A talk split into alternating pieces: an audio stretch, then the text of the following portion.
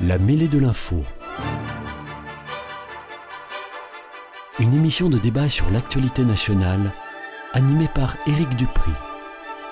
Bienvenue à tous sur Radio Présence, à l'écoute de la mêlée de l'info. J'ai le grand plaisir de recevoir aujourd'hui Pierre Juston, doctorant en droit public, spécialiste des questions de laïcité, auteur d'articles pour les journaux Marianne et Franc-Tireur.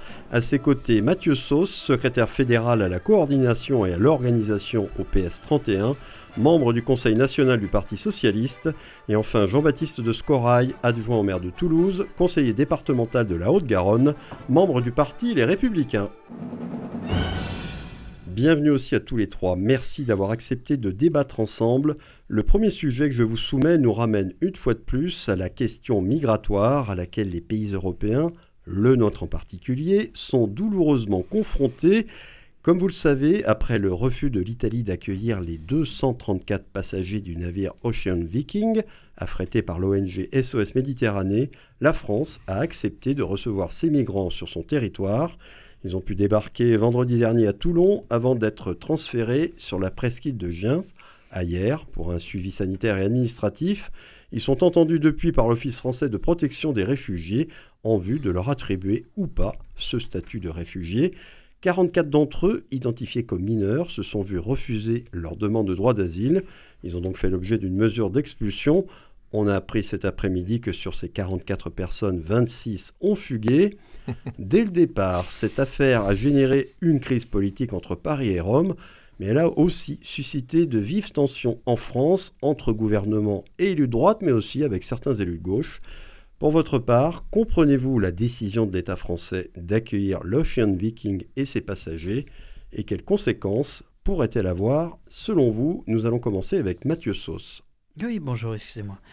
Euh, alors, est-ce que je la comprends? Oui. Est-ce qu'elle arrive assez tôt? Non, j'aurais préféré qu'elle arrive un petit peu plus tôt. Est-ce que je la comprends euh, pleinement? Par contre, ce que je comprends beaucoup moins et ce que j'excuse beaucoup moins, c'est l'attitude de l'État italien qui a refusé euh, qui a, bah, qui, a, mis en, à mal le, droit maritime, tout simplement, parce que le bateau, euh, euh, il y avait, si euh, Jean-Baptiste était ah déjà en train de faire des signes ah bah pour les, pour les auditeurs qui ne peuvent pas le voir. Mais en, l'occurrence, c'est le cas. Il y, avait, il y avait une mesure de, de dangerosité à l'égard de ces, de ces êtres humains, avant tout, et l'État italien se devait d'accueillir ce, ce, ce, ce, bateau. Alors, l'État français s'est substitué et a ouvert, euh, euh, bien heureusement, euh, ses, ports à ce bateau. et voilà, enfin, c'est hyper. C'était totalement humainement normal.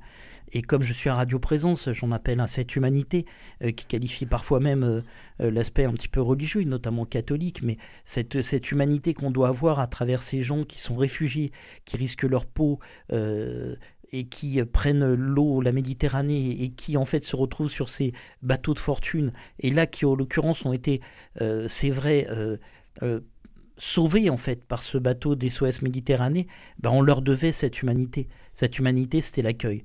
Et puis après, il y a le cas par cas qui, qui, qui, est en train d'être mis en place. c'est mis en place. alors, ils ont été accueillis là, ils sont au CCAS, dans un CCAS. Et puis après, c'est l'État entre, entre, guillemets qui euh, examine les situations individuelles. Et ces services qui, va, effectivement, qui vont effectivement examiner euh, chaque cas un par un. Euh, les conséquences que vous pouvez imaginer tout de même à cette décision de l'État français, vous n'en voyez pas d'autre que le fait qu'ils ont... Moi, il y a un truc qui est quand même... je, veux juste souligner hein, le nombre. 234. On parle, on parle de 234 personnes. On est 66 millions de Français. Avec le peuple européen, euh, euh, la, grande majorité, on est des millions de personnes. Et on est en incapacité de pouvoir accueillir 234 là, en l'occurrence, pour leur porter secours et, analyser. Alors, on va me dire, il y a l'appel d'air. Mais on parle de, nombres qui sont totalement dérisoires. On, pourra revenir hein, au cours du débat là-dessus. On va en parler bien évidemment. Alors Jean-Baptiste de Scorail, bonsoir, à tous. Tout à fait d'accord avec Mathieu Sauce. Euh, sur le droit maritime, je suis pas d'accord parce que en fait, quand on regarde le tracé du bateau, le bateau aurait dû aller euh, enfin sur les côtes tunisiennes et pas aller sur les côtes italiennes. Bien sûr que l'humanité, moi je suis catholique pratiquant, je le dis devant M. Juston qui va avoir ses poils qui vont s'hérisser. Surtout pas, non, au contraire. et, je suis tout à fait d'accord que euh, si c'était aussi simple de les renvoyer euh, en Afrique, on le ferait et il n'y aurait pas de problème. Bien sûr que euh, nous sommes des hommes et nous sommes et des femmes qui sont capables aussi de réfléchir et d'accueillir les gens. Donc c'est important de les accueillir. Maintenant, on va remonter plus haut à l'étage supérieur. C'est que fait l'État dans ces conditions Que fait l'Europe Et l'Europe ne fait rien. Donc, au lieu de les accueillir, réfléchissons sur ce qu'on va faire avec eux, pourquoi ils traversent effectivement euh, la Méditerranée. Il y a un moment, il va bien falloir prendre le, sujet au sérieux. Quand on parle du nombre, et quand euh, vous parlez effectivement de 230, effectivement, c'est pas beaucoup, mais 230 euh, plus 230 plus 230 plus 230, ça commence à être un problème pour l'intégration. En ce moment, nous avons intégré les, Ukrainiens, c'est extrêmement difficile. On voit que euh, les familles commencent, qui les ont accueillis commencent à se dire maintenant qu'est-ce qu'on fait, comment on fait? On n'arrive pas à leur trouver du travail. Euh, donc il y a un moment aussi, il va falloir réfléchir et mettre tout ça euh, sur, sur, une table, bien réfléchir sur ce que fait l'Europe par rapport à ça. Moi, ce qui me choque, c'est que j'ai l'impression que... alors, voilà, l'association SOS Méditerranée, qui, est, qui vient d'être financée aussi par l'État. Donc il y a un problème quelque part. Je me dis, mais est-ce que l'État est là pour financer une association qui, certes, euh, récupère effectivement des gens euh, à la dérive, etc., mais qui, d'un autre côté, euh, se moque, je dirais, du droit maritime et fait n'importe quoi et impose aux pays européens l'arrivée de ces migrants. Donc il y a vraiment un problème. Après que l'Italie l'Italie a élu un gouvernement qui va travailler dans ce domaine-là, qui veut réguler l'immigration, c'est pas un péché de réguler l'immigration. Il faut le faire de manière humaine, certes, mais il faut que surtout l'Europe prenne les choses en main. Et pour l'instant, j'ai l'impression qu'elle ne le fait pas, et c'est ça le problème. Et on va arriver à la catastrophe euh, d'ici peu. Euh, on voit ce qui se passe en, Angleterre, on voit que maintenant, dans la mer du Nord, vous avez des migrants qui, meurent noyés, etc. C'est inacceptable. C'est inacceptable. Mais traitons le problème et arrêtons de dire euh, chaque fois au cas par cas, parce que finalement, ben, on, on, ne traite rien et les gens arrivent, arrivent, arrivent. Après, il faudra parler aussi de l'Afrique. Hein, parce qu'on parle de Maliens, etc. Qu'est-ce que fait la France? La France a été euh, effectivement mis dehors comme des malpropres, euh, euh, je dirais, du, Mali. Peut-être aussi que le président malien doit prendre ses responsabilités par rapport à ça. Alors il y a des Maliens entre autres, mais il y a beaucoup d'autres. Je parle de Maliens parce que on parlait des Maliens qui sont représentés parmi les migrants. On reviendra sur la responsabilité de l'Union européenne dans ces histoires de flux migratoires.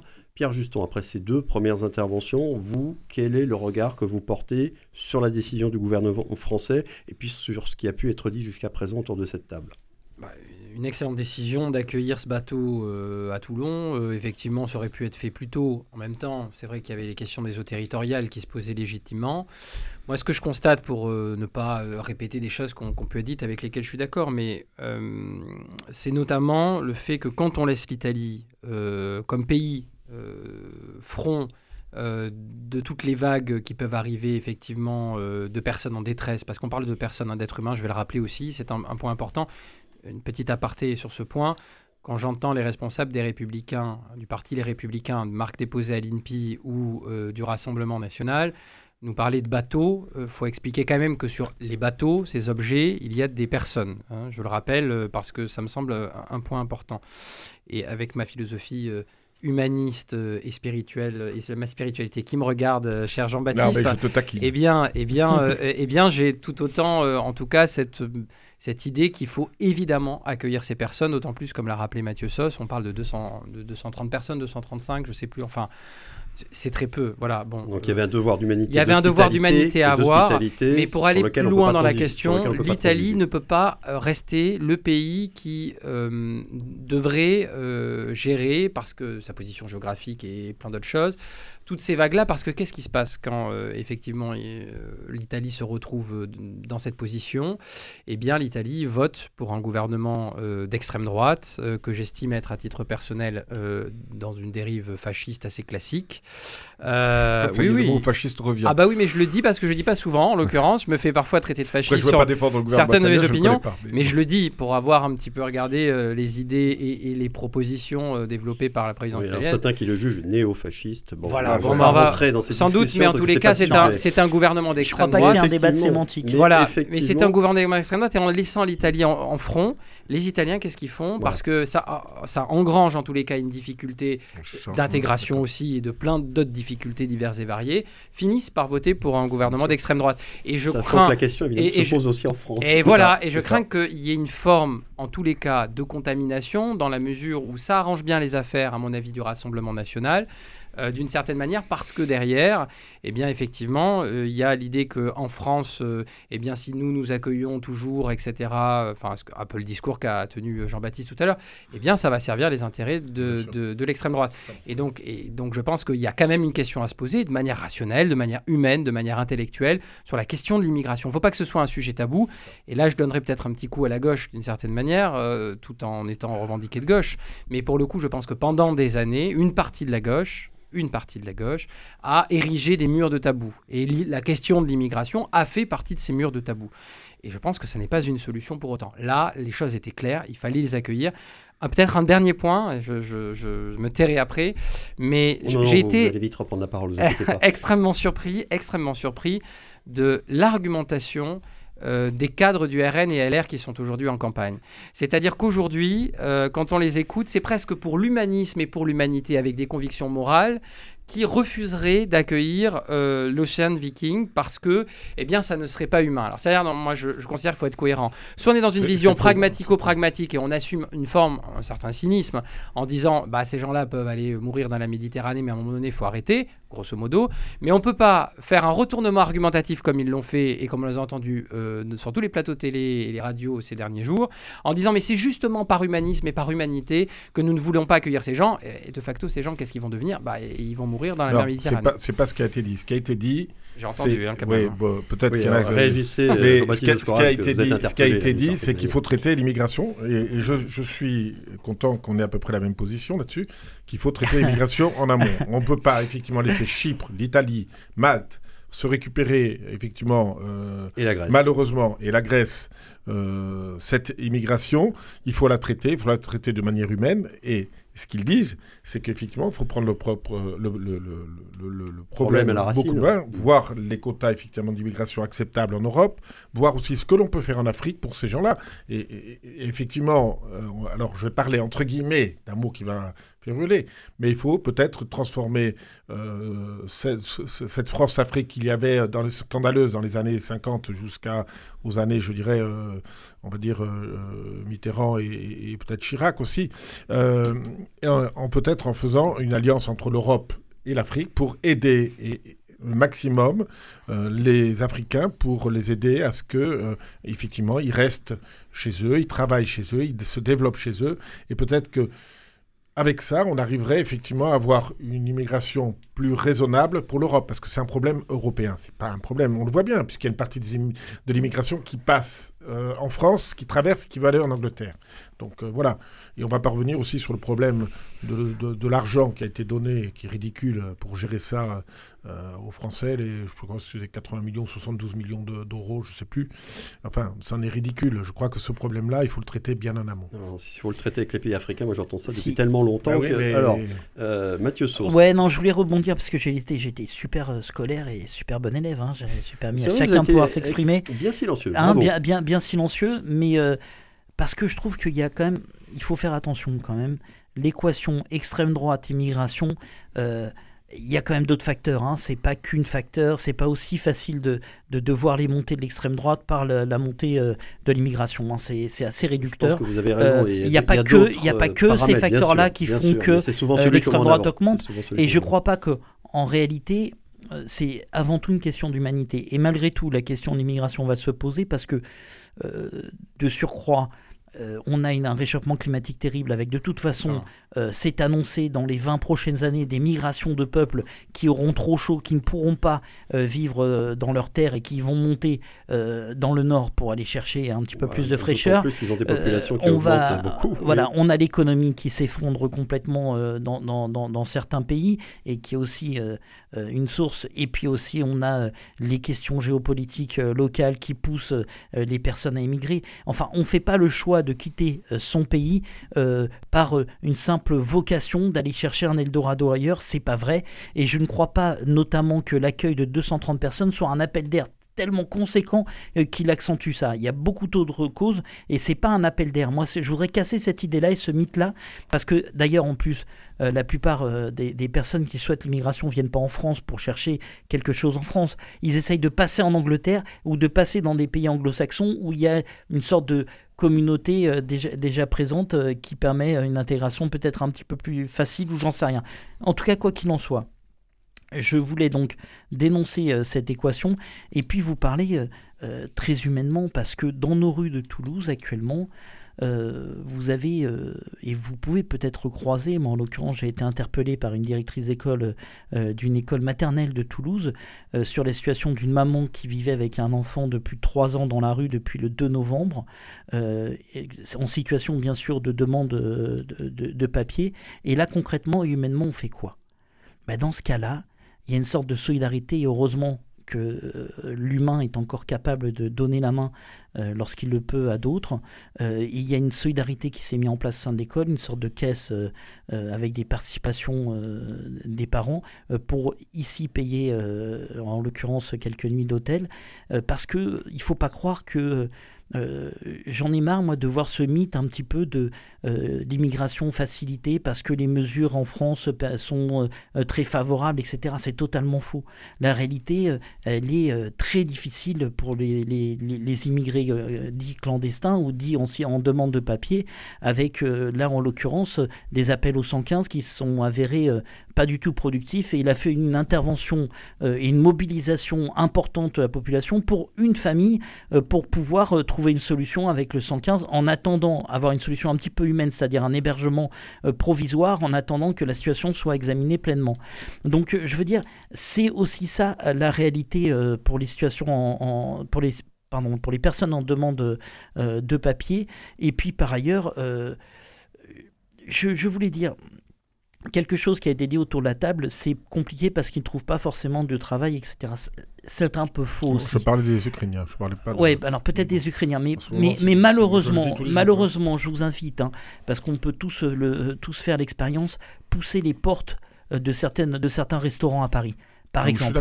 Hein, et, quand on pousse les portes de restaurants à Paris, on tombe sur des gens qui euh, sont manifestement sans papier, qui sont exploités. Euh, il y, en a quand même pas mal. Il y, en a beaucoup. J'ose espérer que ce ne soit pas le cas. Après, bon, euh, mais en l'occurrence, en, l'occurrence, ça existe et, on, le voit notamment dans les plongeurs pakistanais. Pour, Donc ça veut dire qu'effectivement, il y a quand même un certain nombre de populations. Et quand vous dites oui, c'est que 230, certes, c'est que 230, mais depuis des années, on se dit que c'est des que 230, 230, 230. Et maintenant, moi, ce qui me dérange, c'est qu'on commence à créer une cassure entre la population et euh, les politiques. Et résultat des, courses, ce qui va se transformer euh, par rapport à ça, c'est effectivement un vote radical. Et moi, c'est ça qui m'inquiète. C'est que et, les gens qui votent, euh, qui ont un vote radical, sont des gens qui ne sont pas euh, des néo-fachos ou des fachos. C'est pas ça le cas. Et en Italie, je pense que euh, les gens sont excédés. Donc il y a un problème là-dessus. Et si on ne traite pas le problème à la racine, vous avez raison, c'est beau d'accueillir, mais il y a un moment où malheureusement, il va falloir essayer de travailler. au lieu de faire effectivement des coupes du monde, peut-être donner les moyens aux Africains d'essayer de se développer, peut-être. je sais pas si alors le co-développement, le co-développement, on peut se mettre d'accord là-dessus. Bien entendu qu'il faut aller vers le co-développement. Bien, entendu qu'il faut aller vers l'investissement mm. aussi au, niveau local, mais il faut aussi aller vers des, des, prises de position fortes au niveau international qui font que euh, on fait vaciller certains certains régimes. Euh, oui, il y a tout ça, il y a tout ça à mettre en place. Bien entendu euh, mais par exemple, le réchauffement climatique, c'est possible. Des, mesures que nous, nous pouvons prendre, euh, parce qu'on est quand même euh, les plus gros, entre guillemets, pollueurs, hein, les, Occidentaux, grosso modo. peut-être pas la France. En tout cas, peut-être pas la France, mais... Les États-Unis, oui. 1% voilà, de, pollution. Bon, il faut rapporter ça à la population aussi. Et puis, les, pays qui polluent beaucoup, on les connaît. Est-ce que vous me permettez juste cette toute petite parenthèse, mais qui va être très rapide, pour, pour connaître très très bien, par exemple, une ville proche de la Haute-Garonne, mais qui s'appelle Moissac. Moissac, en l'occurrence le maire, est du Rassemblement national. ce maire est élu par beaucoup d'agriculteurs entre guillemets et de, fruitiers qui exploitent la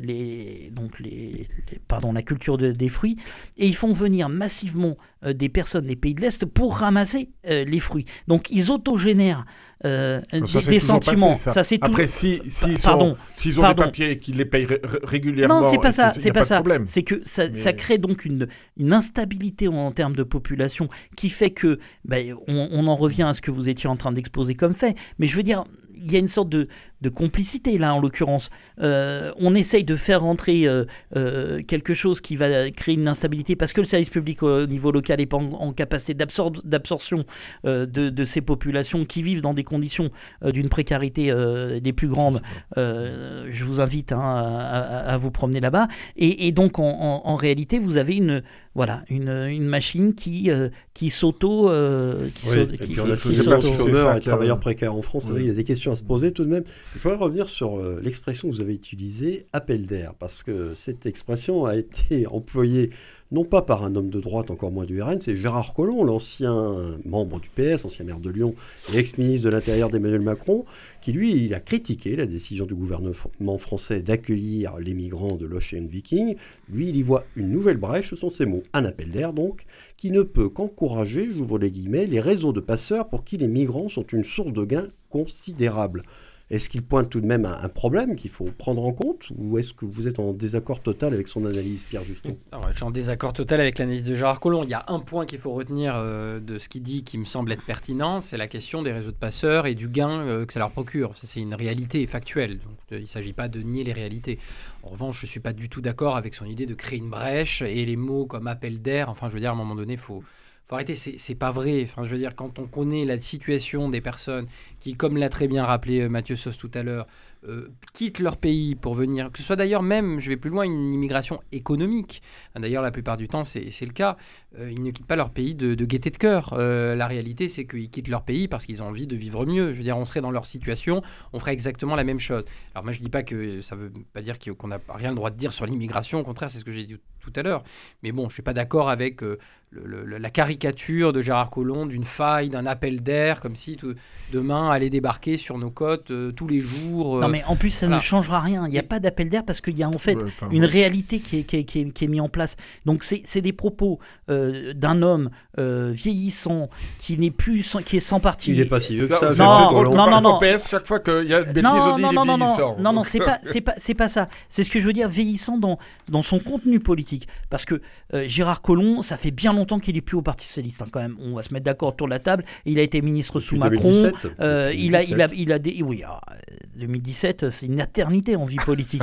Euh, entre temps, euh, ça euh, ans, c'est pas si ancien. quand vous voyez que le, président de la République en un mois et demi est devenu président de la République, je peux vous assurer que ah, 2017, ben, il y a une espèce de phénomène d'accélération. Voilà, 2017, ça, ça, fait, ça fait, ça fait quand même pas mal d'années. Ce que je veux dire par là, c'est que Gérard Collomb, on a l'impression qu'il en voulait Emmanuel Macron. Hein, depuis X temps, depuis qu'il a été débarqué du gouvernement, il y, a une, il y a un esprit de vengeance chez Gérard Collomb qui n'est pas non plus euh, apaisé. Euh, et donc euh, là, bah, c'était l'occasion pour lui de faire monter un petit peu du côté de l'extrême droite et de mettre en difficulté Macron. C'est un calcul politique basique. Un dernier point juste très rapide. Je, très rapide. Je voudrais pas que mes déclarations soient mal prises sur le, ce que je disais tout à l'heure vis-à-vis de l'Italie. C'est un point important quand je dis l'Italie, il ne faut pas qu'elle reste au front, euh, euh, parce que ça fait effectivement voter les Italiens pour un gouvernement d'extrême droite, parce que le problème doit être géré de manière européenne. Et ça, je pense qu'on peut s'y accorder, euh, s'accorder sur ce point. Mais il y a une mécanique, effectivement, euh, entre l'immigration et le vote d'extrême droite. Je ne suis pas en train de dire que c'est une mécanique euh, euh, comment dire, qu'on peut quantifier de manière extrêmement scientifique, de manière très précise, mais il y a une réalité factuelle dans un certain nombre de pays qui sont... voilà, oui, mais ça veut dire aussi que le problème, le problème n'est pas pris à bras le corps par ceux qui sont au pouvoir avant que ce que vous appelez l'extrême droite y arrive. Mais parce qu'il n'y a pas de gestion européenne. c'est l'Italie qui, pendant des années, a accueilli sur son sol beaucoup plus que tous les pays européens. Il y a quatre euh, pays là qui euh, effectivement ont tiré un peu le, signal d'alarme auprès de l'Union européenne l'Italie, Chypre, Malte et la Grèce, hum. qui demandent qu'on organise une discussion qu'ils ont jugée urgente et nécessaire afin de mieux coordonner les opérations humanitaires en Méditerranée. Oui, c'est la première Donc, ligne. euh, C'est voilà, eux qui sont confrontés le, le plus. Donc, euh, À l'Union européenne, qui doit agir C'est Madame von der Leyen C'est ah, euh, ils je crois qu'ils ne s'entendent plus très bien. hein. Voilà. Oui, oui, non, mais euh, parce que là, on, on jette des incantations, mais euh, est-ce qu'il va se passer quelque chose? Moi, je, je veux revenir sur, sur- sur le, le Gérard Collomb. Je ne sais plus quel rôle il a dans la vie politique. Donc, effectivement, euh, on peut se Voilà. poser la question. Il est Euh, ancien ceci, oui, ex enfin, cela, voilà. oui, bon, très bien. Bon, qu'il ait droit de, de parler, c'est une chose, et bien sûr, il, il a le droit. Maintenant, euh, d'aller balancer ça, même moi, je trouve que c'est c'est imbécile parce que ça, ça rime à rien et il faut peut-être prendre de la hauteur par rapport à ça. Le mot appel d'air est peut-être un mot fort, mais ce qu'on constate, c'est que depuis euh, je sais pas, une dizaine d'années, nous avons de l'immigration massive qui arrive avec des drames énormes dans la mer Méditerranée et que l'Europe ne prend pas les choses à bras le corps. Et, c'est- et qu'il y a aussi, moi je suis choqué. Ah, mais il y, a, il y a aussi les pays. euh, de, Moi, je voudrais bien savoir- viennent les bateaux en question. Oui, oui, oui. même. Et c'est pour ça que je reviens sur, sur ce que disait euh, Mathieu tout à l'heure. Je pense qu'il faut aussi le rôle de la France, euh, au-delà du terrorisme en Afrique, ou le, ro- le rôle de l'Europe, on va dire, puisque, bon, visiblement, les Français euh, en font trop. C'est aussi peut-être de, de regarder ce qui se passe et d'arrêter de- d'aider euh, des euh, dirigeants qui ne font pas leur job, qui ne pensent qu'à eux, etc. Il y a un moment où il va falloir aussi qu'on prenne les choses en main.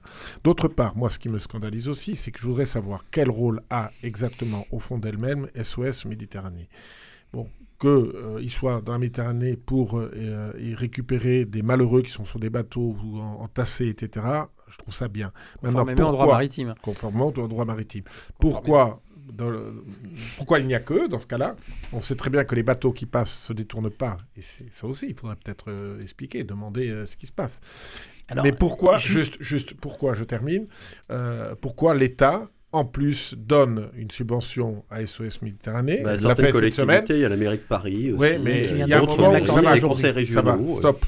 Moi, je, je pense que le conseil de la dé- départementale de Haute-Garonne serait prêt à le faire, certainement. Mais bon, il y a un moment où je veux bien de l'humanité, je veux bien. Mais je voudrais essayer de voir un peu ce qu'il y a derrière cette, euh, cette, euh, Ah, cette général- association qui me semble un peu le Greenpeace des années 80, quoi. Voilà. Ouais. Qu'est-ce que vous répondez à ça, euh, mes deux Ouais, mes alors, autres je- camarades autour de la table? Non, non, c'était. euh, Il y a, y a quand même une question là qui est, qui est, qui est soulevée, qui est intéressante. C'est. Il n'y a pas que, bien sûr, SOS Méditerranée qui recueille quand même euh, les, les, les, les, pardon, les, les émigrés qui sont dans des, dans des euh, bateaux de fortune, des embarcations qui sont prêtes à couler. Euh, Il y a aussi, euh, je peux vous le dire, euh, il y a un peu de l'armée française aussi lorsque euh, des bateaux sont en détresse. Et Heureusement, que ça fait partie du droit sûr, maritime que, de, que de récupérer les gens qui sont en train de perdre leur vie perdition. Oui, oui. et en perdition dans les mers. Donc ça, ça d'ores déjà, il n'y a pas que. Ensuite, ça soulève la question euh, de euh, quid euh, du pouvoir public européen, quid du pouvoir public français, lorsque euh, vous êtes obligé de sous-traiter à une association euh, ce qui est euh, la base, c'est-à-dire euh, sauver des populations. Euh, oui, ça, relève de la question. Mais comme l'urgence de la situation fait que euh, malheureusement il n'y a pas, et on peut le regretter, euh, ce service euh, public à l'échelle européenne ou c'est ou peut-être euh, une sollicitation des armées, hein, pourquoi pas, euh, de récupérer euh, ces populations en, situation précaire, ben, il faut passer malheureusement ou, par, ces, par cette association SOS Méditerranée. Je dis malheureusement pas par, par, par jugement au regard de l'association qui fait un travail remarquable, mais je dis malheureusement parce que je préférais que euh, ça soit du pouvoir public bien instauré, bien érigé et que ça soit plutôt bien effectué euh, par, euh, par les États européens euh, euh, de façon harmonieuse et collégiale et qu'on puisse euh, voilà, sau- sauver des gens plutôt que sous-traiter à des assauts. Malheureusement, dans l'urgence, eh ben, il faut donner à SOS Méditerranée. Le Conseil de Paris a très bien fait aujourd'hui de donner une subvention de 100 000 euros à cette association parce que malgré tout, c'est très coûteux le fonctionnement d'un bateau parce que bah, il faut récupérer les gens. Il faut aussi avoir ce, regard humain lorsque vous récupérez des gens en détresse. Ben, la, plupart d'ailleurs hein, des, des personnes qui ont débarqué dans, ont été mis à l'hôpital euh, très rapidement. hein, 230, euh, il y a eu, tous sont On peut passés par. euh, que certains étaient déshydratés. mais ou forcément, et puis il y a euh, combien de morts euh, euh, les- la, la Méditerranée, il y a combien de morts? Une chose tout de même, euh, un point qu'a soulevé euh, Pierre Juston en réagissant euh, aux déclarations de Gérard Collomb, euh, lutter contre les réseaux de passeurs. Ah oui, Comment on fait venir. Qui lutte contre les Oui, réseaux mais de très, passeurs c'est très compliqué de lutter contre, contre les réseaux de passeurs, effectivement. Et Il ça me doit semble que ça relève plutôt des, Non, des pays- termes- des gouvernements des pays, d'où bien sûr, les... mais d'où l'importance de la coopération Ouais. euh, qui Quand doit faut-il être que tout le monde joue le jeu Exactement, ça c'est certain, mais euh, je répondrai pas à cette question parce que c'est là on n'aura pas les éléments pour Non, le faire, c'est compliqué, ça. mais je Non, pense qu'il faut renforcer. parce que c'est difficile Il faut renforcer répondre. la coopération et d'autant plus avec aujourd'hui les, les pays africains avec lesquels euh, la France a une histoire, pour d'autres raisons géopolitiques, Mm. puisqu'aujourd'hui la Russie est particulièrement présente En euh, Afrique, avec euh, en tout cas, le groupe Sahel, Wagner. oui. Donc Mm. c'est pas particulièrement des gens Afrique très, très humanitaires et très humanistes et tout ce qu'on veut. hein. Le groupe Wagner, on sait ce qu'ils y font aujourd'hui. C'est assez documenté, euh, c'est assez renseigné.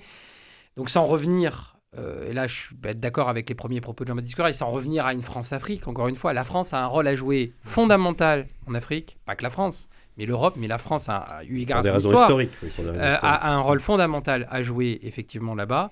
euh, pour, pour ces raisons-là. Alors, je n'ai pas la solution, là, clé en main, pour détruire les réseaux de passeurs, mais il faut renforcer la coopération et avoir de bonnes relations avec ces États, ce qui n'est pas le cas avec tous les États aujourd'hui, pour diverses raisons, parce que effectivement, ce sera le meilleur moyen de combattre ces réseaux de passeurs. Et, et un dernier point, il y a une... euh, pour dire l'absurdité de la situation, il y avait un article dans Le Monde de 2021 qui a raconté cette scène effroyable où un bateau effectivement de, migrants euh, était euh, entre nos côtes et les côtes anglaises. Et les personnes ont fait je sais plus 42 ou 50 appels à l'aide. Enfin et donc tous les gardes-côtes les tous les mecs euh, autour essayent d'aller les sauver jusqu'au moment où ils disent bah là là il faut vraiment vous dépêcher. On a les eaux jusqu'au jusqu'aux genoux et que répondent à un moment donné les, personnes qui, étaient en conversation avec eux, qui allaient potentiellement les sauver? Attendez, on a eu un ordre plus haut. Vous êtes aujourd'hui dans les eaux anglaises. Voilà, terminé. Et ils sont morts. Bon, je m'excuse, mais c'est une absurdité de la situation. C'est pour ça qu'il faut qu'il y ait absolument une coordination des États occidentaux, notamment vers lesquels il y a ces migrations, et européens en particulier. Je- et rejoins un peu ce que dit euh, Pierre Juston, mais je voudrais me poser la question, et j'ose espérer qu'en France, il n'y ait pas, euh, je dirais, comme il y a eu euh, malheureusement euh, euh, à d'autres époques, euh, des gens impliqués euh, dans euh, le fait de essayer de faire payer très cher à ces pauvres gens d'aller en Angleterre. Moi, je voudrais savoir, et j'aimerais- bon, je n'ai pas de réponse pour l'instant, euh, peut-être que ce gouvernement et au ministère de, ou de l'Intérieur ou, de la Justice nous répondre, qui est-ce qui donne sur les côtes françaises des bateaux pneumatiques pour ces migrants? Qui est-ce qui fournit tout ce qu'il faut, hein, des faux gilets de sauvetage, etc. Est-ce que ce sont des passeurs étrangers? Est-ce que ce sont des Français? J'aimerais bien qu'on ait une réponse là-dessus, parce que j'ai un peu de mal à croire, mais que euh, sans logistique interne, même issue de notre pays, ils arrivent à, à pouvoir euh, partir sur les côtes anglaises. Et là-dessus, sur ces passeurs, j'ai pas l'impression qu'il y ait eu des arrestations, j'ai pas l'impression. Donc euh, moi j'aimerais bien aussi qu'on essaye de, de- enquête. de- de- de- voilà, de lancer des enquêtes afin que on sache qui sont ces gens-là, parce que moi ça m'inquiète. Je me dis, Et autant de questions euh, auxquelles nous ne répondrons pas ce soir. Vous voyez, euh, la discussion est sans fin. Dès qu'on aborde la question migratoire, on va arrêter là pour aujourd'hui. En attendant d'y revenir euh, dans un avenir qui pourrait être proche malheureusement, nous faisons la petite pause habituelle. On se retrouve dans une vingtaine de secondes pour un autre débat. Restez bien à l'écoute de Radio Présence. À tout de suite.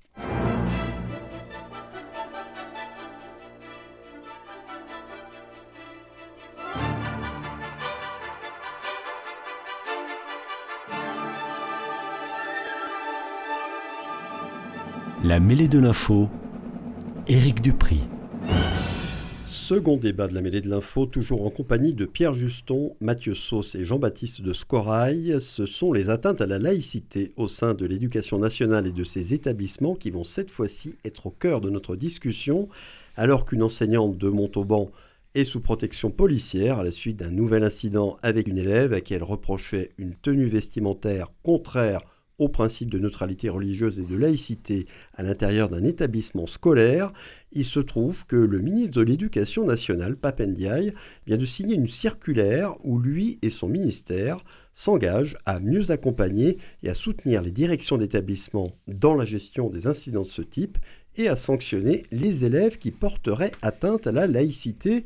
Vous avez tous les trois pris connaissance du contenu de ce document et des mesures qu'il annonce. Considérez-vous qu'il répond à l'ampleur du phénomène, qui n'est hélas pas marginal, on le sait, et à toutes les questions qu'il pose à notre société? Pierre Juston, vous connaissez bien le sujet et vous avez donné récemment une longue interview au Figaro concernant la circulaire de Papendiaï. On vous écoute. Oui, c'est suffisamment rare pour le souligner. Euh, interview au Figaro. mais je que vous dérivez dangereusement. J'ai aussi un article dans l'Humanité il y a quelques temps. Ah ouais, voyez, tout est possible. Tout est possible.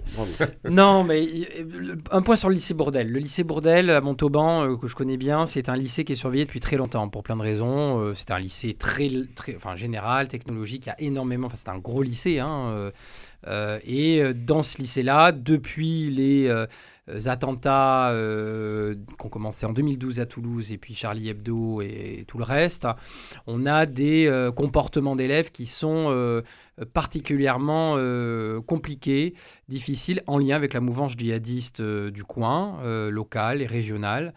Euh, donc le, lycée est surveillé. Et effectivement bon bah c'est un énième événement qui s'est produit qui a, qui a fuité hein, parce que c'était pas le, but au départ euh, concernant cette enseignante euh, qui effectivement est mise sous protection policière ce qui est grave parce que ça doit nous rappeler immédiatement le cas de Samuel Paty qui s'est terminé par ce qu'on sait vis-à-vis de Samuel Paty c'est-à-dire sa décapitation.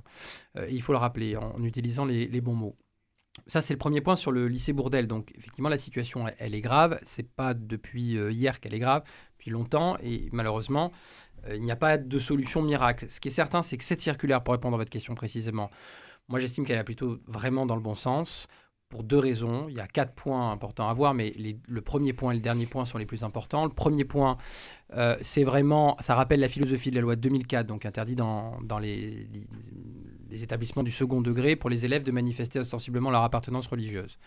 Euh, ça rappelle cette philosophie de la loi, qui est à dire fermeté dans l'application euh, et ouverture sur une forme de discussion et de pédagogie. Mais ensuite, d'abord fermeté dans l'application de la loi. Donc ça, ça me semble être une bonne philosophie. c'est la base. Hein. Et on peut s'étonner d'ailleurs que ce vienne de Papandiaï pour plein de raisons, parce qu'effectivement, son parcours intellectuel très riche, très intéressant, euh, ne, n'amenait pas forcément à penser qu'il allait euh, dans cette direction. C'est n'est pas le plus grand chantre de l'universalisme républicain. On va dire qu'il était plutôt critique de la conception française des questions de laïcité notamment. le dernier point de la circulaire qui me semble être décisif, c'est une vision de long terme, ce que j'explique effectivement dans l'entretien du Figaro, une vision de long terme. Pourquoi? Parce que c'est la formation des agents. Et là, par contre, moi, je veux tirer une sonnette d'alarme que beaucoup de spécialistes euh, et qui sont sur le terrain tout autant euh, que dans le nez dans les livres et dans les articles théoriques. Euh, c'est une équation compliquée pour Papendiaï pour une raison très simple. Il y a une crise de vocation. Euh, il y a un problème d'ordre, ça je l'ai plusieurs, euh, plusieurs fois dit à votre micro euh, ici à l'école, mais il y a une crise de vocation, ce qui fait qu'on a très peu de, de, personnel qui, qui veulent devenir enseignants, assistants d'éducation, CPE, chef d'établissement. Et en même temps, je suis désolé de le dire, de la manière dont je vais le dire qui est assez abrupte, il faut faire le ménage dans l'éducation nationale. L'équation est compliquée, elle est compliquée. Pourquoi je dis qu'il faut faire le ménage? Parce que maintenant, on est confronté à un nouveau problème. C'est plus seulement une partie minoritaire des élèves qui contestent le, le cadre, c'est qu'on a un certain nombre d'enseignants d'une nouvelle génération qui estime que la loi 2004, c'est pas grave, on ne peut ne pas la respecter. C'est une réalité, moi, factuelle, que j'ai vue de mes yeux. J'étais plutôt étonné de ça, mais c'est un phénomène qui existe aussi aujourd'hui. Et pour tout dire, euh, les renseignements territoriaux qui ont fait une longue note que apparemment le journal Marianne a pu consulter concernant le lycée Bourdel, mettaient bien en avant, par exemple, une enseignante syndiquée, dans un syndicat en particulier dont je ne citerai pas le nom, je ne citerai pas non plus son nom, bah, qui était particulièrement euh, en phase avec, euh, avec, la, avec une partie de la fronde des élèves euh, qui euh, manifestaient le fait qu'ils voulaient désobéir à la loi de 2004. Donc il y a un problème quelque part à un moment donné. Quand on est fonctionnaire d'État, on ne peut pas se comporter de la sorte. Jean-Baptiste Scorail. moi, je suis moins gentil que M. Juston vis-à-vis de notre ministre de l'Éducation. Bon, moi, j'ai aucune confiance, mais aucune confiance envers le, ministère le ministre de l'Éducation actuel. Maintenant, là où je, je, il y a deux choses. Il y a la circulaire, il y a la volonté de l'appliquer. oui, voilà, c'est ça. Parce que, entre connaissant le personnage, je pense que la volonté de l'appliquer, elle n'est pas là, alors qu'on a des lois qui ont été faites qu'il fallait, qu'il fallait appliquer. Donc ces lois-là n'ont jamais été appliquées. Une fois de plus, c'est comme d'habitude en France, on fait des lois, on ne les applique pas. Il y a un moment où on applique la loi et on arrête de, tergiverser avec ça. Et le problème, c'est que ben, quand il y a euh, des faits où euh, on dit ben voilà des parents euh, vont accompagner l'école alors qu'ils sont voilés, etc., etc. Ben, Non, on n'a qu'à dire non. C'est comme ça. En France, on se respecte, on respecte la loi et on fait appliquer la loi. Le problème, c'est que toutes les lois qui sont faites, la moitié ne sont pas appliquées. Donc il y a maintenant, il, y a vraiment un problème. On ne peut pas arriver dans un collège, c'est moi qui le dis, l'éducation, c'est quand même fondamental. Euh, euh, dans un collège où malheureusement des professeurs sont mis à mal, c'est quand même l'éducation, l'éducation de nos enfants, sont mis à mal, euh, enfin l'instruction de nos enfants, pardon, pas l'éducation, l'instruction de nos enfants sont mises à mal par des gens qui leur font, mettent une pression telle qu'ils ont peur et que ça se termine effectivement en drame comme ça l'a été pour, pour M. Paty. Donc il faut que l'État les circulaires, euh, c'est bien beau, mais applique les lois qui ont été faites pour ça. Ce que vous voulez dire, c'est que les lois existent déjà, qu'il ah suffirait de les appliquer, c'est pas la peine de une circulaire. Il faut le faire et... avoir la volonté de le faire, parce que il suffirait, c'est simple, mais il faut vraiment avoir la volonté de le faire. Et, là-dessus aussi, et je rejoins euh, mon, mon voisin de, de, micro. En l'occurrence Pierre Juston. Euh, Pierre Juston, en, disant que. Voisin de gauche. Non, mais voisin de gauche. c'est vrai qu'il est à, ma gauche, donc voilà. Mais en disant aussi que les professeurs doivent rester à leur place. Et on n'est pas dans l'éducation pour aller faire du prosélytisme pour. Ou de la propagande politique. Ou un tel, ou de la propagande politique. Tout à fait. Euh, Mathieu Sauce. Ouais, je, je, partage les propos. Par contre, là où je euh, Diverge Ouais, en, tout, en, tout cas, j'aimerais pas être professeur aujourd'hui. Et, quand on dit ça, alors que c'est l'un des plus beaux métiers du monde, que de transmettre le savoir, euh, ça devient difficile quand on est un homme de gauche. Euh, être professeur aujourd'hui, on demande à faire appliquer la, circulaire de la laïcité, ce que je conçois au niveau de son enseignement. Par contre, la difficulté de se retrouver avec un groupe en face de soi. Euh, je vous rappelle, j'étais venu il y a un peu plus d'un mois euh, dans, cette émission et j'avais déjà en fin d'émission, parce que c'était l'anniversaire de, la mort de Samuel Paty, fait un coup de gueule sur une commune, je crois que c'était le Val d'Oise, mais j'en souviens plus trop, où il y avait pareil des enseignants menacés pour des questions de, d'application de, la, loi de la laïcité. Euh, ça devient quand même extrêmement compliqué. Et ça, c'est dû au désengagement des services et du pouvoir public dans euh, la structure école dans son ensemble. Euh, on a retiré des enseignants, on a retiré des pions, des surveillants, on a retiré de la vie scolaire, on, s'est désengagé financièrement euh, petit à petit au fil des années. Euh, et maintenant, ben, on arrive au, bout. Et lorsque euh, vous avez des faits d'application de la loi, hein, la loi de 2004, où il faut l'appliquer, ben, vous n'avez plus d'adultes au, sein des, au sein des structures pour pouvoir faire appliquer la loi. Et ça repose essentiellement sur le professeur qui est mis à mal. Et en plus, il y a un truc qui est terrible dans notre époque. les réseaux sociaux font un mal extraordinaire là-dessus. Parce que qu'est-ce qu'on a à Montauban?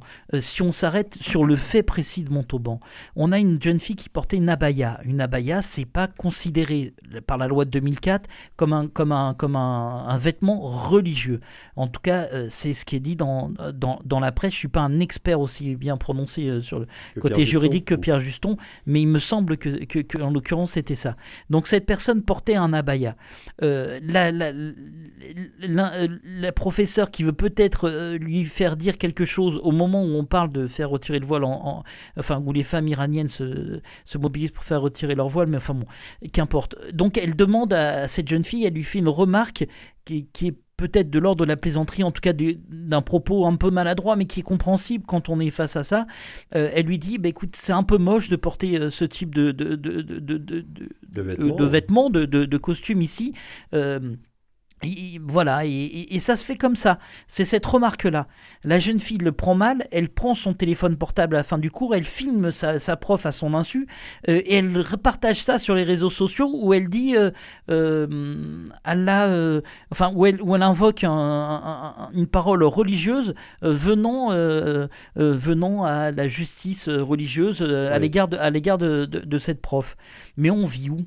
Enfin, moi, je, au bout d'un moment, euh, euh, d'abord, avoir un téléphone portable au sein d'un établissement scolaire, ça me paraît quand même assez hallucinant. Et le jour où, où on payera à l'éducation nationale des brouilleurs, tout simplement, dans les établissements, on n'en parlera plus des, des, téléphones portables. Et ça sauvera quand même pas mal de, de cas, euh, en l'occurrence, de, de mise en place de ça. Cette jeune fille adolescente, ça revient un peu à mettre un contrat sur la tête de sa professeure, mine de rien.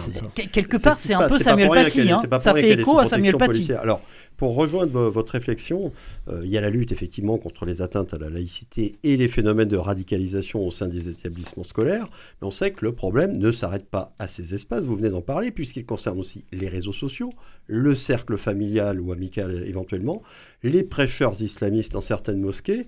Est-ce que pour que la lutte soit réellement efficace, les mesures à mettre en place ne concernent pas autant, sinon plus, les ministères de l'Intérieur et de la Justice que celui de l'Éducation nationale? Pierre Juston.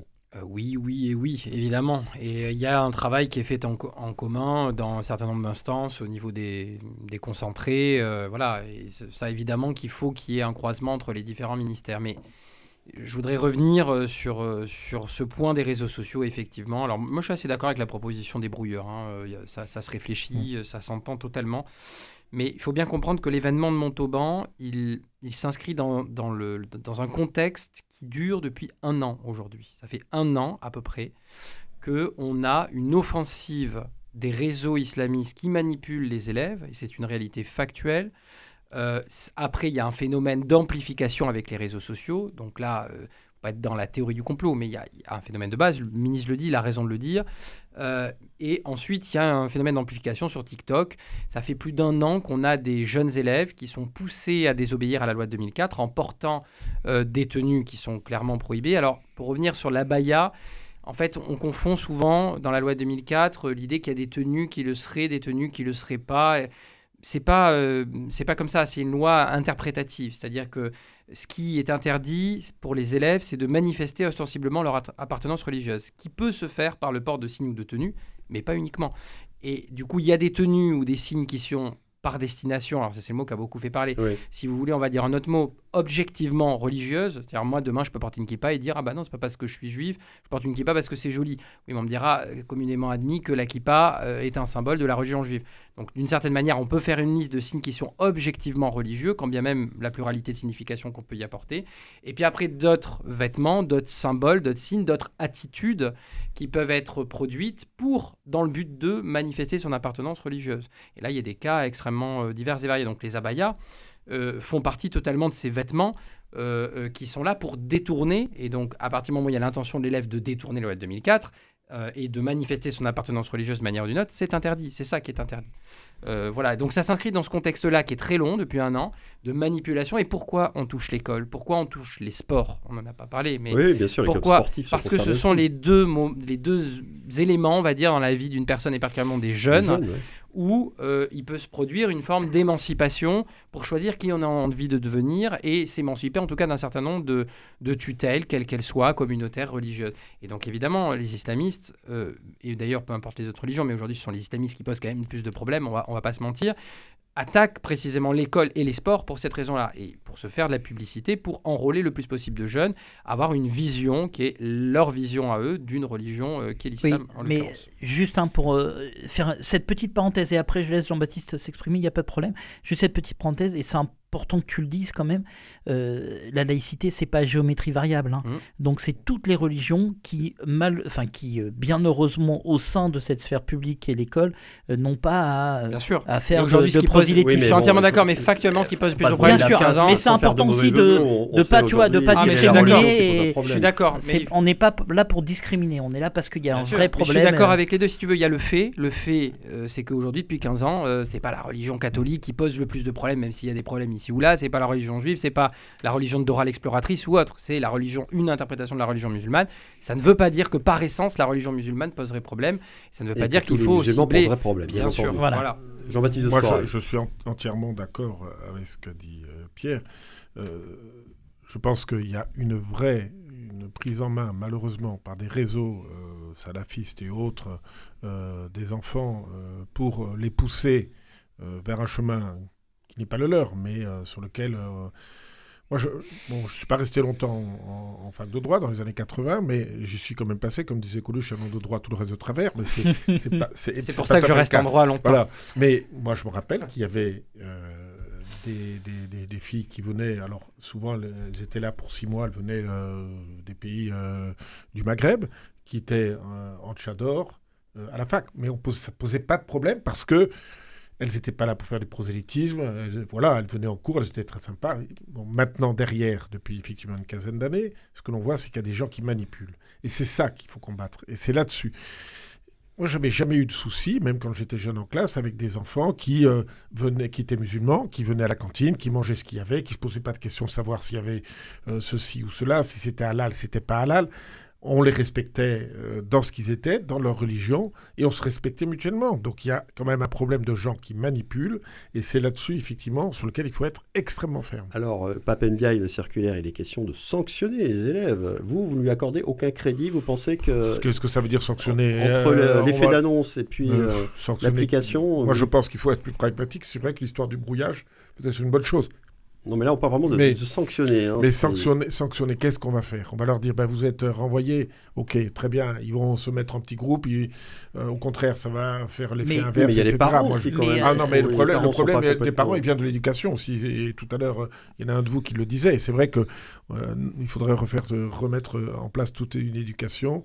Et le problème, c'est que les parents ne jouent pas leur rôle. Donc euh, voilà. Oui, Après, je ne veux pas jeter la sanction pierre doit- à tous les Est-ce que la parents. sanction doit s'étendre aux parents des élèves en question? Mathieu Sauce. Non, enfin, euh, alors, est-ce que la sanction doit s'étendre aux parents des élèves en question D'abord, de quelle sanction on parle De quel texte De quelle application De quelle chose? On est quand même relativement. euh, euh,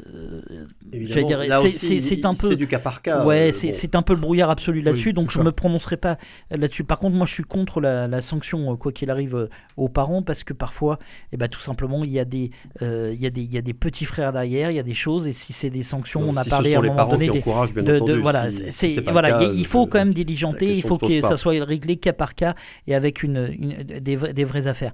Euh, mais euh, ce que, ce que je voulais dire moi c'est- sur cette question, euh, sur cette question-là, c'est que on, on a quand même, enfin.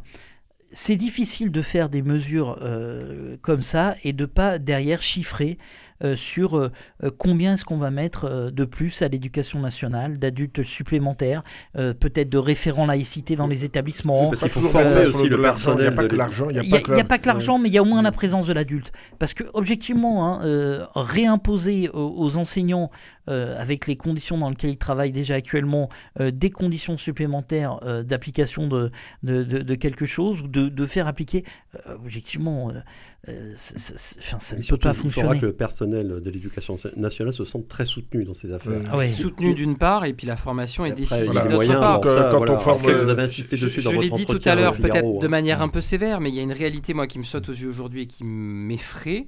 C'est qu'une partie, et je ne jette pas euh, quelque chose sur. Enfin, je pense que les profs, les profs les- tout le personnel de l'éducation nationale, je dis, doit être aidé, doit être soutenu. Mais au-delà de ça, il y a une partie des agents du service public de l'éducation qui dysfonctionnent sur ces sujets-là. Et je suis désolé de le dire, mais qui portent des discours qui sont plus que contre-productifs. eux aussi devraient être sanctionnés. Ce qu'il Oui, faut bien sûr. poser la Oui, bien question, sûr, hein, quand on parce est fonctionnaire d'État, quand on fait une On a un faute, devoir de réserve aussi. on a un devoir de réserve. Et il y a un certain nombre de personnes qui sont syndiquées dans des syndicats très spécifiques, très spécifiques de l'éducation. repérables. Je vais en dire. citer un en particulier, je me ferai pas des amis, c'est pas grave, c'est Sud Éducation en l'occurrence, et qui porte des discours qui sont absolument déplorables et qui sont, qui, qui sont absolument contre-productifs vis-à-vis de leurs propres collègues, vis-à-vis de la question de la formation, vis-à-vis des élèves aussi. Donc évidemment, on a déjà un problème d'ordre de manière générale dans les établissements scolaires, je dis bien d'ordre, euh, de point de vue de manière générale. Comment est-ce qu'on veut régler ces problèmes d'ordre si on a en plus des adultes qui sont des référents, des fonctionnaires qui doivent porter le discours de l'institution, qui ne le portent pas, et pire, qui portent un discours contradictoire en tapant sur l'institution et en encourageant des élèves à, à taper sur l'institution Je pense qu'on s'en sortira pas. Alors le temps passe, je vais devoir clore euh, ce débat en tout cas pour aujourd'hui. On va terminer l'émission comme d'habitude avec vos coups de gueule ou vos coups de cœur du jour, Euh, 30 secondes chacun. hein. Euh, Jean-Baptiste Escora pour Alors moi, le- mon coup de gueule, c'est l'attitude euh, des députés euh, NUPES de Haute-Garonne qui ont euh, mis un amendement à l'Assemblée nationale pour, euh, contre le TGV. Moi, j'y comprends plus rien parce que d'un côté, ils veulent le RER, d'un autre, ils sont contre le TGV, ils sont contre l'avion. Voilà, donc mon coup de gueule est là et je voudrais une clarification du conseil départemental sur ce sujet parce qu'à l'intérieur du conseil départemental, vous avez des gens qui un jour vous disent oui, un autre jour qui vous disent non. Donc maintenant, ça suffit. Je pense que la région même si euh, le conseil départemental de temps en temps et euh, la métropole toulousaine veut le TGV, tout est en avance pour le faire.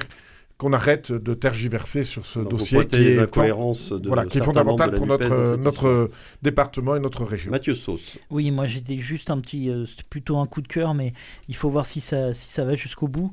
Euh, Il y a Camailleux euh, qui euh, est tombé en liquidation judiciaire et a priori euh, l'entreprise, il y a une proposition de De reprise, de ouais. l'entreprise euh, avec une entreprise qui serait 100% Made in France, une enseigne euh, donc de produits euh, en France et qui serait repris par les manufactures euh, Layette, Jean Ruiz et euh, je sais plus le troisième nom qui était basé à Tarbes. Donc c'est Mhm. plutôt une bonne Ça, nouvelle. c'est une bonne Et nouvelle, si ça se concrétise, bah, il y a de l'emploi derrière et- et puis il y a du Made in France. euh, euh, et c'est important de reproduire en France. le personnel, la reprise serait bien. Ouais. Pierre Juston, très rapidement, s'il vous Coup, plaît. de- coup de cœur promo, j'en fais pas souvent, mais coup de cœur promo, c'était les 1 an de Franc-Tireur hier, et donc j'en suis Ah. ravi, évidemment. Euh, D'autant plus que c'est un journal qui marche très très bien aujourd'hui, que les gens prennent plaisir à, lire, à feuilleter, à, à avoir. Ça coûte que 2 euros en kiosque. Et je pense que c'est un journal intéressant parce qu'il donne la parole à beaucoup de gens, y compris qui ne sont pas d'accord avec la ligne éditoriale, qui est claire, euh, du journal, et qui remet un peu, en tout cas, qui se donne comme mission de remettre un peu de raison, de rationalité et de nuance dans le débat. Oui, et auquel vous contribuez régulièrement. Bah évidemment, c'est pour ça que j'ai dit coup de cœur promo. pas- il Non, mais il faut nous en amène un exemplaire. je l'ai dit au début Je sais pas d'émission, si je vais aller mettre 2 euros dans le journal, mais bon, pourquoi Mais pas. c'est tous les mercredis, c'est Voilà, tous les mercredis. C'est un hebdo qui sort tous les mercredis. Et, il y a- 2 et surtout, euros. et surtout, il y a un hors-série qui vient de sortir qui est vraiment d'une. Et je n'ai pas contribué dedans, donc je peux le dire d'autant plus, plus à l'aise. C'est moins bien même. Mais non, non, non, c'est un hors-série qui est vraiment extrêmement, euh, Formidable. Bon, extrêmement on l'a compris, il faut acheter Franc-Tireur, fin du 93e numéro de la mêlée de l'info. Un grand merci à vous trois d'y avoir participé brillamment, ma foi. Tous mes remerciements également à Coraline Camebrac pour la réalisation de cette émission, dont le podcast est disponible et téléchargeable dès maintenant sur le site de Radio Présence. Et merci à nos auditeurs de rester fidèles à notre écoute. Rendez-vous dans une semaine. Bon week-end à tous un petit peu en avance. À bientôt.